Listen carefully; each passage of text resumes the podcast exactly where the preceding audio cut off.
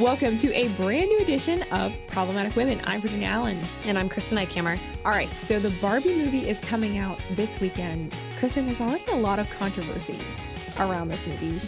Are you still down to go see it? Oh, yeah, we're going to go see this movie. I'm not exactly sure when, but we are going to see it. we um, need to judge for ourselves. Yes, we will report back. Like you guys probably heard one or two weeks ago, we talked about just the craziness that is the plot of the movie and how they're trying to kind of reinvigorate feminism with Barbie, which, you know, cool. I guess Hollywood hasn't thought of any new things yet, mm-hmm. but I'm still excited to see it. I know. Well, and I I am I'm leery because I've heard rumors that there's a transgender oh, um, character in it.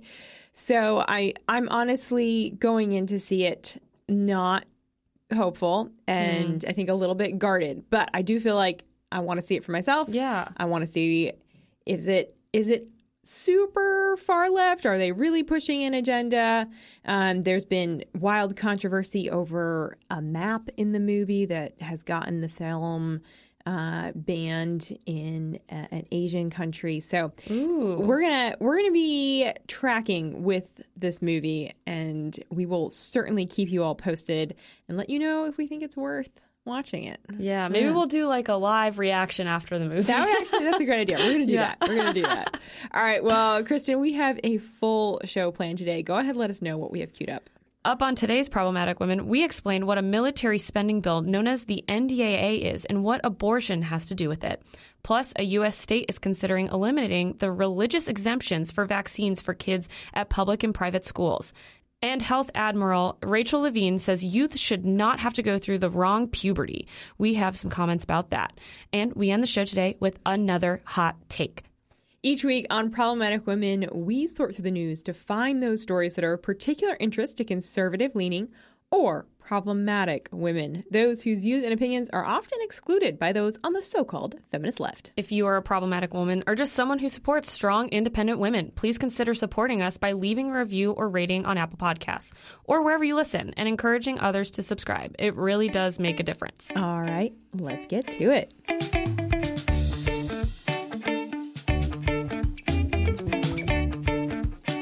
Okay, so what's over 4,000 pages long, costs more than $800 billion, and has three amendments per member of Congress? Oh, my word. So, to put that in perspective, that's 15,000 comments, and that would be this year's NDAA. That's right. The House passed this bill last week, authorizing funding levels for the U.S. military after combing through over 1,500 amendments. Mm. And to put that in perspective, that's more than Les Mis, which, mm. if you've bought the book, is ginormous. Wow. Okay. it's huge. Um, but for those unfamiliar, uh, the NDAA has passed consecutively for the last six decades. It's pretty much the bill that doesn't fail. Think of it like the Titanic, my friend. Um, no, it, it's not supposed to sink. It's not supposed to sink, but it is a bit now. But it's always risky. Last year actually saw a lot of amendments, um, and that's kind of the thing is a, a, lot of members of Congress will push pet projects through these amendments um, to kind of get some of the things that they want off of their plate, so that they can, you know, uphold some campaign promises. But this isn't new. Uh, this happens every year. The amendments that we see are as crazy as making sure that the flowers on every base are American native, which I mean makes sense, cool, but why is that military defense spending? Mm-hmm. And the big issue here is that defense spending is really ambiguous, so we can make it what we want it to be this year, some of the major amendments that were wins for us is that the NDAA prohibited the Pentagon from spending tax dollars to pay for the travel or actual abortions and their related expenses. That was a major win. Another was Representative Rosendale. Um, he introduced an amendment prohibiting the funding of transgender medical procedures. This has actually caused Democrats to stand up for military defense spending, something that doesn't happen very much in Washington, mm. D.C. But I mean, hey, is exciting nonetheless. We'll take it, right? yeah, we'll take it. I mean, it's because they want, you know, your tax dollars to pay for transgender surgeries and abortions because previously abortions have been banned from military sites and hospitals. So they're now paying for members of the, the military service to go have those done and paying for the travel expenses. These are some major wins for us because obviously we shouldn't be spending tax dollars on that. But um, I mean, I'm excited. This is this looks really great. There's obviously room for improvement, but looks really great. Yeah, you know, I think the big question here is what is going to happen when this goes over to the Senate. Mm-hmm. And so we saw that yes, the House passed it and the the major fight here has been Senator Tommy Tuberville saying that he is not going to approve these promotions uh, within the military because they've been trying to push this spending for abortion related travel costs in the NDAA. So essentially what what Democrats have been trying to do is say, you know, for anyone in the military who has to travel out of state to get an abortion, we'll cover your travel costs, your hotel in order to have that abortion. Well, of course, so many Republicans said, "No, that's not okay. We're not all right with that." And Senator Tommy Tuberville has really been on the forefront of holding the line and saying, "Yeah, we're not approving this until uh, until we take that measure out." So that's a major deal. That's what so much of the fight has been around. The question is the the very final version of this. Are we going to get a version that is clean and doesn't have a ton of extra fluff packed yeah. in it. And I think that I actually got off the phone yesterday, late last night, with one of my friends who is on the hill and she was explaining that that's the the biggest issue here is they worked incredibly hard to ensure that this not funding of abortion and not funding of trans medical procedures were included in the House bill but for those who maybe aren't super familiar, you know, House Armed Service Committee will introduce a bill, and then the Senate's Armed Service Committee will introduce a bill two sides of the House and Senate will then negotiate. They'll open it up to include amendments. That's kind of one of the really cool things. And that's why it's important who the Speaker of the House is, mm. because when McCarthy's reign began here, they introduced this new concept called open rule, which means that anyone, not just the House Armed Service Committee, could introduce and file amendments that then would be reviewed by the Rules Committee. And that's where this combing process of making sure, you know, it was relevant, it wasn't a poison pill, it wasn't just, you know, random amendments that had nothing to do with defense spending. And then they reintroduced that to the House floor to then be voted on. And so that happened last week where they voted and approved it on the House. But now we are going to the Senate side. We're going to see what amendments they're able to hash out. Obviously, it's Democrat led, so the likeliness for abortion and trans amendments to be included and voted on the final version of this bill are less likely. However, you know, the, the exciting part about the House and the Senate and how again they they play a role in our everyday laws is they have to pass the final version of this bill by committee. So the conference committee will then meet so that's members of the Senate, members of the House to negotiate the final version of this bill, which may, you know, they've picked some big fighters on the Republican side of the House. They've picked some really big fighters who stand for, you know, pro-life, pro kids types of uh, policies. And so we very well may see that we do have some version of this abortion and trans amendment in mm. the final version of the bill. Mm. Well, and I, I think it's so helpful to talk about this because while, while it feels a little bit wonky, I've been really fascinated that we haven't really heard much about this bill in previous years because, Kristen, like you said, it's usually passed right through. There's not a ton of debate. It's just, okay, check, check, check, check, check. Mm-hmm. It goes through because everyone knows whether they want to admit it or not on both sides of the aisle that we have to fund our military. That's actually very important. yeah. uh, but this year, this controversy has drawn so much attention. And that is why I'm so excited that we have senior legal fellow Sarah Parshall Perry here with us to talk a little bit more about it. Sarah, thanks for being here. Thanks for having me, guys. Okay, so what are your thoughts on the fact that we have a military spending bill that has now really entered this culture war space where we're having these big debates about abortion and and even transgender issues within the military. Yeah. Well, first I applaud House Republicans for making sure that there were appropriations riders that got a lot of the spending that this administration has used to be able to sort of carrot and stick what needs to be done in the military.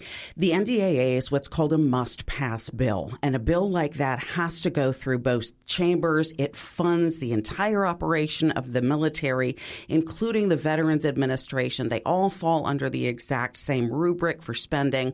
So House Republicans went, you know what? This is a must pass. We're going to make sure that a lot of the funding that's being sent through the military that isn't being directed toward what's called combat lethality mm-hmm. or military readiness, but is instead pushing a social agenda mm-hmm. needs to be gutted. Now, are we going to see these riders remain in the Senate version? Well, that remains to be seen. It's highly unlikely that we're going to see all of these approps riders um, remain in the Senate version. So it's very possible that we'll see a lot of back and forth in iterations that we will need a lot of compromise on in the end. Yep. Absolutely. Yeah, it's it's great that we um, are making our military fight culture wars. but what message are we sending to you know Russia, China, and I mean even criminals here that are filtering through the the like border? Right, border. right, right. You know, it, it makes me. Um, it really makes me fearful for what some of our international enemies view mm. um, mm-hmm. us as in terms of a legitimate opponent in some of these particular spaces. You know, the United States has been sort of the shining city on a hill for the better part of two and a half centuries. But now we've got we've got nations like China who are directly adverse to the mm-hmm. interests of freedom and the principles that we hold dear. And I can only imagine that Xi Jinping looks at us and goes, you know what? They're really not as tough as I thought they were because the entire month of June, they're making sure that some of their military officers are walking around in high heels oh and they are watching drag shows on military bases. What are we doing to train these individuals who have sacrificed so much mm-hmm. to be mm-hmm. involved in our military to make sure that they are representing the strongest force necessary? And this is not a time for weakness. No. Based on what we're seeing internationally, this is a time for strength, and we don't see it from this administration. Have they tried to push social issues like this in the in the past? I, I don't know. Like, how do we get here?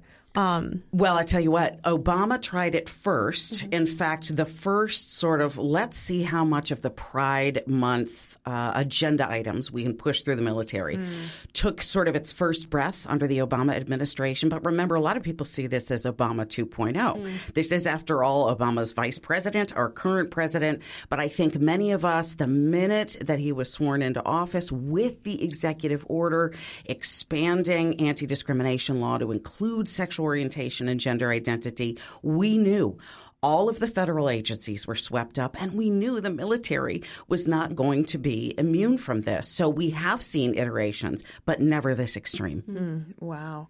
Well, Sarah, I think when when you look at this and you look at the amendments and this fight.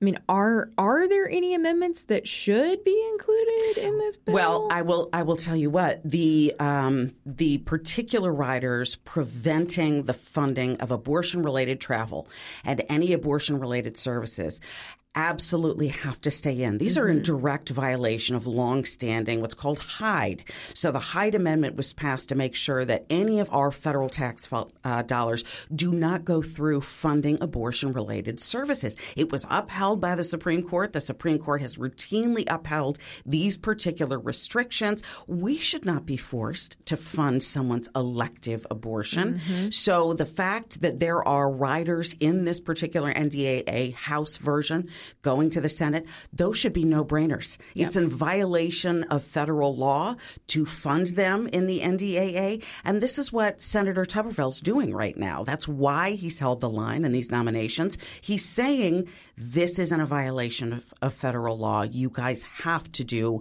your duty and follow federal law first. It's common sense, completely yeah. common sense. Well, we are going to get a little bit further into the prevention of government overreach and why it's so important in just a moment. But first, I want to tell you all about one of my favorite ways to get the news and keep up with issues that I care about So if you're anything like me, you probably enjoy going on YouTube and just finding interesting videos, entertaining videos, hopefully some educational videos. But sometimes it's really hard to know what information is well researched and is actually trustworthy.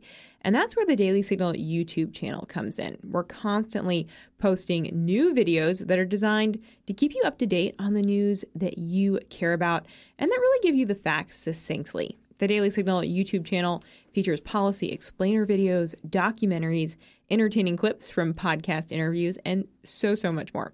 So go ahead and subscribe to the Daily Signal YouTube channel today so that you stay informed and never miss out on the news that matters most. All right, so the extended hand of the government. Sometimes it feels like we just cannot get away from that thing. it's all over. It's pushing for abortion in the NDAA, and it's also now pushing to eliminate religious exemptions for school vaccine requirements in the state of Massachusetts. My home state of Massachusetts, whew, we have fallen so far from, you know, the Boston Tea Party to today, where the state is literally this week, the state legislature is considering bills that will either remove or greatly restrict religious exemptions for vaccines for K 12 grade students. And this would both be in public and private schools. So in Massachusetts, there are a list of common vaccines that are required for kids to go to school, um, such as Hib, Tdap, polio, hepatitis. There, there's a whole list. And usually parents can apply for religious exemptions if they say because of their faith that they're not comfortable with their child receiving certain uh, certain ones of these vaccines. And for decades, Massachusetts law has allowed parents to do that, to apply for these religious exemptions. Now, Massachusetts is considering a bill that would either entirely eliminate the exemption altogether or would require all exemption requests to go through the Massachusetts Department of Public Health, which keep in mind that department is under the office of the governor in Massachusetts, which the governor is, is extremely left. So I'm curious to get y'all's thoughts on just I mean, how did we get here in the state of Massachusetts where you know, where it really all began, right? I mean, the shot heard round the world and right. you know, the the rumblings of of the Revolutionary War. It, it started in Massachusetts and the Pilgrims and and now they're considering telling parents um, no if if your child uh, wants to go to school and have an education they have to get this long list of vaccines, even if it's in contradiction with your faith. Well, they've clearly learned nothing from the COVID pandemic because yeah. uh, the Supreme Court, on multiple challenges to religious exemptions, routinely upheld religion as a permissible basis on which to say, I need to exempt from this particular uh, procedure or this particular requirement, wholly constitutional and appropriate. What we've got here is sort of two battling issues. So we've got a parent's right to make the appropriate decisions for the health uh, welfare and upbringing of their own children, under which vaccines naturally fall. And we've got the state's interest in also protecting the public health of its citizens. But above both of those issues is the preeminent constitutional principle of religious liberty. And time and time again, the Supreme Court has said, we just saw this play out in real time with COVID, that religious liberty even in times of a healthcare pandemic, and that was when COVID was rampant, must be protected. No law is immune from the protections of the First Amendment. So it's very likely that upon a challenge, let, us assume that this bill is passed and that the governor signs it, this will probably fall under a First Amendment challenge. Okay. Wow. Well, I mean, that's good to hear. It's like, okay, if if this is challenged, which it definitely will be, uh, if it does pass, that this is something that we could see the Supreme Court weigh in on, right. at least higher courts weigh in on. And it's really important to mention with this bill as well that um, some of these bills being considered would allow for minors to receive vaccines without parental consent. So uh, let's say a student goes to school and they say, hey, you know, my mom wasn't comfortable with me receiving the hepatitis B vaccine. Right then you know that kid, whether they're in fifth grade or twelfth grade, doesn't matter. the school would say, okay, great, we'll get that for you. The parent would never know. Yeah, once again, unconstitutional. Um, I, I, give you just an, a personal anecdote. My 14 year old son cannot take two Tylenol for a headache at school mm. without my getting a phone call from the nurse's office saying, Do I have permission to administer this you know, sort of commonsensical, very low risk medication to your son. Vaccinating a child without parental consent is a major 14th Amendment violation, right? So, all the way back in 1923, in a case called Meyer versus Nebraska, the Supreme Court recognized that fundamental liberty interest in parenting one's own kids. So, we've recognized that for over 100 years. As recently as the year 2000, the Supreme Court said this is probably the oldest right we've ever recognized. I mean, mm-hmm. it's a natural right. You have children. The universe is ordered in such a way, and our republic rec- recognizes that you can parent that child as you see fit until they are 18 years old. There are some legitimate religious uh, expressions and concerns that people have. And then there are some healthcare concerns mm. that people have. For the adults who are in custody of that minor child, their wishes have to be respected unless the state believes that there is a particular experimental or dangerous treatment that is going to essentially put that child at risk. And we've seen this, these battling claims in some of these um, gender, quote, affirming care bans for minors under the age of 18. Mm-hmm. Yes, a parent has a right, but that right ends where the state says, listen, these are not proven, these are risky, these are lifelong. We want to make sure that this child can make an appropriate decision. So, yes, you have that parent's right, but we also have a right to protect our minor, vulnerable children. So, we're going to see more of these issues crop up because here there's an overarching First Amendment religious liberty principle principle, it seems pretty clear to me that this is not going to stand long. Well, and I want to give a shout out to Massachusetts Family Institute. They've really been on the forefront of this. They're a public policy organization uh, just outside of Boston. And I was speaking earlier this week uh, with Sam Whiting, their staff lawyer, and um, they said no one should be forced to violate their sincere religious beliefs in order to send their kids to school. I mean, that is just so basic, it's so foundational. Yeah. And Sarah, like you said, I, I think it's pretty it's so evident. Yeah. I don't think I know it's so evident that this is constitutionally this is a violation of First Amendment rights. Absolutely. So we're going to be watching this closely as it is considered in the state of Massachusetts. But speaking of the government infringing on the rights of parents, doesn't end. And what we have seen over and over and over across the country, really starting recently, this has been such a wild new phenomenon, but is this push of transgender ideology on young people and specifically yeah. on people in schools. And so the government, through public education, they have been working this indoctrination and this ideology into the classroom of really causing kids to question are you a boy or are you a girl? Yeah. just because your mom says you're a girl or just because your mom says you're a boy, are you really? So confusing for a child. And this is something that Health Admiral Rachel Levine has weighed in on quite a lot. So, Rachel Levine is a man who identifies as a woman.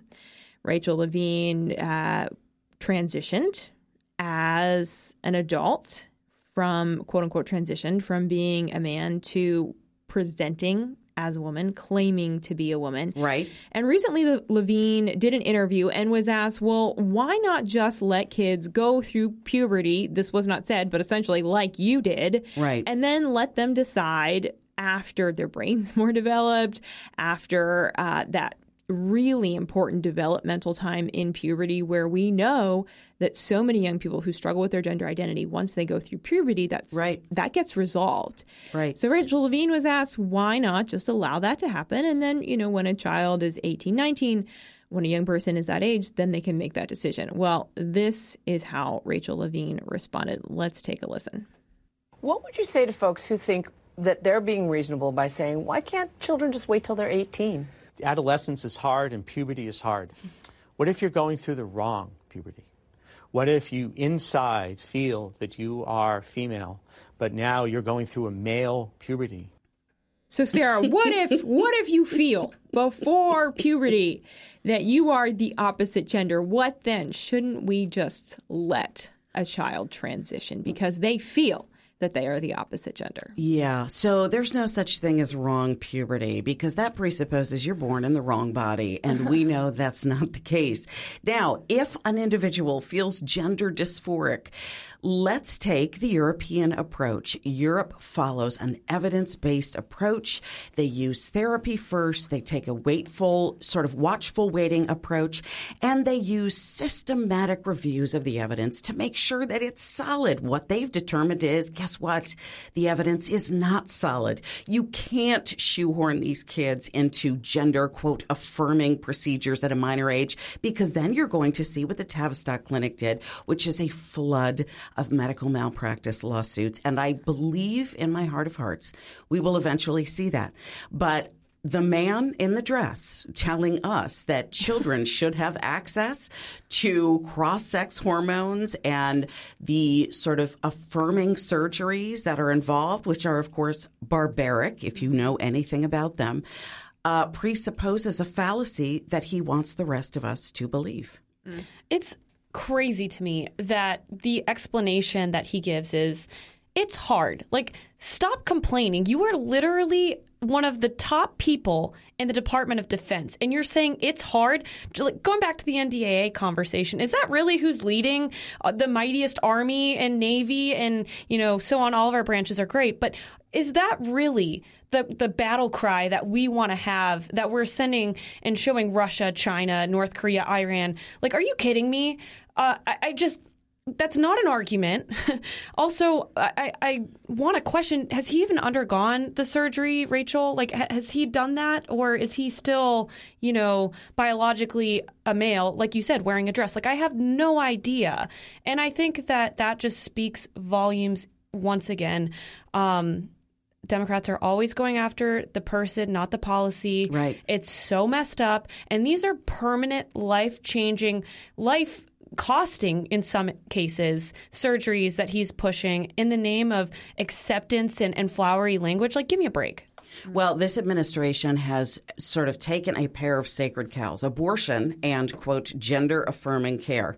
And they have built an entire platform for the next reelection and for the entire administration on those two precise issues. I do think in the end, it's going to come back to bite them. And I'm going to tell you why. The minute you involve children in this Yep. debate, Yep. you've activated the sort of suburban mothers who a lot of people said were precisely the contingent that did not get involved or did not vote mm-hmm. necessarily for the best candidate in the previous election. You've just woken them up because Yep. what you've done is you've shoehorned biological boys into girls' sports. You have now instituted gender ideology, technology, porn, literally porn in public school libraries that can't even be read at open school board meetings because it is so pornographic.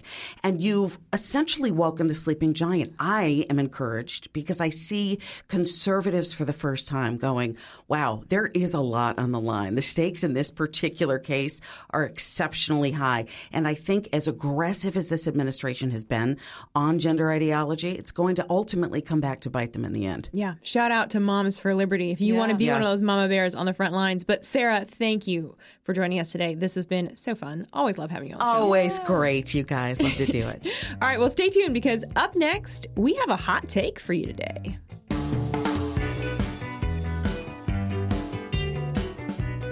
Five days a week, two episode formats, one mission to deliver the news you care about and analysis on the biggest issues facing America. The Daily Signal podcast brings you two episodes every day in the same podcast feed. Each morning, catch interviews with policymakers, leading experts, and conservative activists as we discuss some of the greatest challenges facing our country and offer solutions for a brighter future. And every weekday at 5 p.m., we bring you the top news of the day. These are the headlines you care about. Subscribe to the Daily Signal podcast wherever you get your podcasts so you never miss out on our morning interviews or evening news. So many of you have probably traveled at an airport in the last few months. And if you are in DC, you probably have dealt with DCA, which honestly is a hot mess dumpster fire sometimes. Um, but we do have some hope here. It sounds like later this week we will have a vote on the FAA reauthorization bill. Now, this bill, just for some context, was originally created to kind of build up the Dulles airport. We had you know, DCA, but then they created Dulles and they really wanted to drive traffic there. And they did that by limiting how far flights could travel out of DCAA. They put a cap of 1,300 miles. Now, you know, it's been about 60 years since the original FAA bill was introduced. And what they are trying to do is basically add seven flights to the DCA airport. And so that's one flight per carrier. So American, Delta, uh, Frontier, Alaska, all of them will get an, a flight. But, you know, for those of you who are probably like, this is great, this is going to be awesome. You know, there's one more flight. Like if if I need to go somewhere at a certain time, this is going to add more flexibility. Well, just kidding. Representatives from the DMV area, uh, their senators Mark Warner and Tim Kaine, actually told Punchbowl that they were against this amendment, saying that the airport already experiences serious delays, which absolutely is totally a fact. I have sat in DCA mm-hmm. for one hour, like at the shortest, and 10 to 12 at the longest. Mm-hmm. But they also expressed some serious concerns over noise complaints, which, I mean, Virginia, we both live in Northern Virginia. Like, yeah. I've definitely experienced it and gotten pissed off at, you know, like 10 at night or an 11 at night when an airplane's going over my house. Yeah. And you're like, wait a second, what are they doing at this hour? yeah. But like the big thing here is that American, Alaska, and I think originally United, although they might have stepped back, had some major issues with this because of just, you know, good intention bill that would, you know, jeopardize competition at DCAA or DCA but I think that the real big thing here is the impacts that it will have on flights. And so it'll be exciting to see whether or not this bill is passed, if we get seven more flights at DCA. But uh, what, what do you think? Have you had any crazy experiences in the airport lately? Oh, my goodness. I, we all have. And I mean, my hot take on this is just add more staff. Yeah. what, what are you doing trying to add more more flights? What the airlines need right now is more bodies. Mm-hmm. They need more flight attendants, they need more pilots, and they need to be probably treating those individuals better, not making them do things like get the COVID 19 vaccine yeah. in order to have a job. You know, the so many of the issues right now are staffing, mm-hmm. and I think that they are focused on the wrong thing. So I have my expectations for flights and airlines has definitely shifted. I had a flight for July 4th and it was delayed only an hour. And I was like, oh, this is amazing. It's only mm-hmm. delayed an hour. Thank wow. and it's like that that probably shouldn't be the standard where we're like, oh, that's a major win to only be delayed an hour. But right now, that is the major win. And you have airlines that used to be great. Like, here we go, another hot take uh, JetBlue. Maybe mm. this this isn't even a hot take. Maybe everyone agrees right now. But JetBlue and Southwest used to be great. Southwest used to be the industry standard. Southwest. They're pretty much at the bottom of the barrel now. Yeah. Um, same with JetBlue. I do not trust them anymore. I've mm-hmm. had horrible experiences with them. And Delta, they are number one yeah. by far. I mean, I have a Delta one. card, so like I'm pretty proud of that. Like maybe should. the competitive side of me, but like I win. I have the best. Yes, but yeah, but I mean, it's it's really insane right now. Yeah, and to your point, I just traveled to West Palm Beach last week, and it was an hour delay to start. But then, you know, it had been a minute since I'd been on Southwest, and I forgot about their process of you know A through C. I just totally forgot about it. Um, and I walked up with the person I was traveling with, like ready to check in because we had run to get there after, you know, this conference. And the way that they treated me because I was in, in group B, not A, I was like, wow, cool. Customer service isn't a thing anymore. like, Great. I'm in group B. I must be terrible. so, uh, well, I'm going to post this on, um, on Instagram. I'm to get y'all's take on where things stand on airlines and what you think is the best and worst airline. Because I would love to know what y'all's take is. But with that, that is going to do it for today's episode of Problematic Women. Join us next Thursday morning for a brand new edition. And in the meantime, please subscribe and share. As conservatives, we need your support in the podcast world. So go ahead, leave us a rating and review wherever you like to listen to podcasts, or Apple Podcasts, Spotify, wherever you like to listen. Have a great week, guys. Make sure to check us out on Instagram. Problematic Women is brought to you by more than half a million members of the Heritage Foundation. It is a product of the Daily Signal produced by Lauren Evans and Virginia Allen. And be sure to follow Problematic Women on Instagram. We produce Problematic Women in remembrance of our dear friend and former co host, Bre Payton.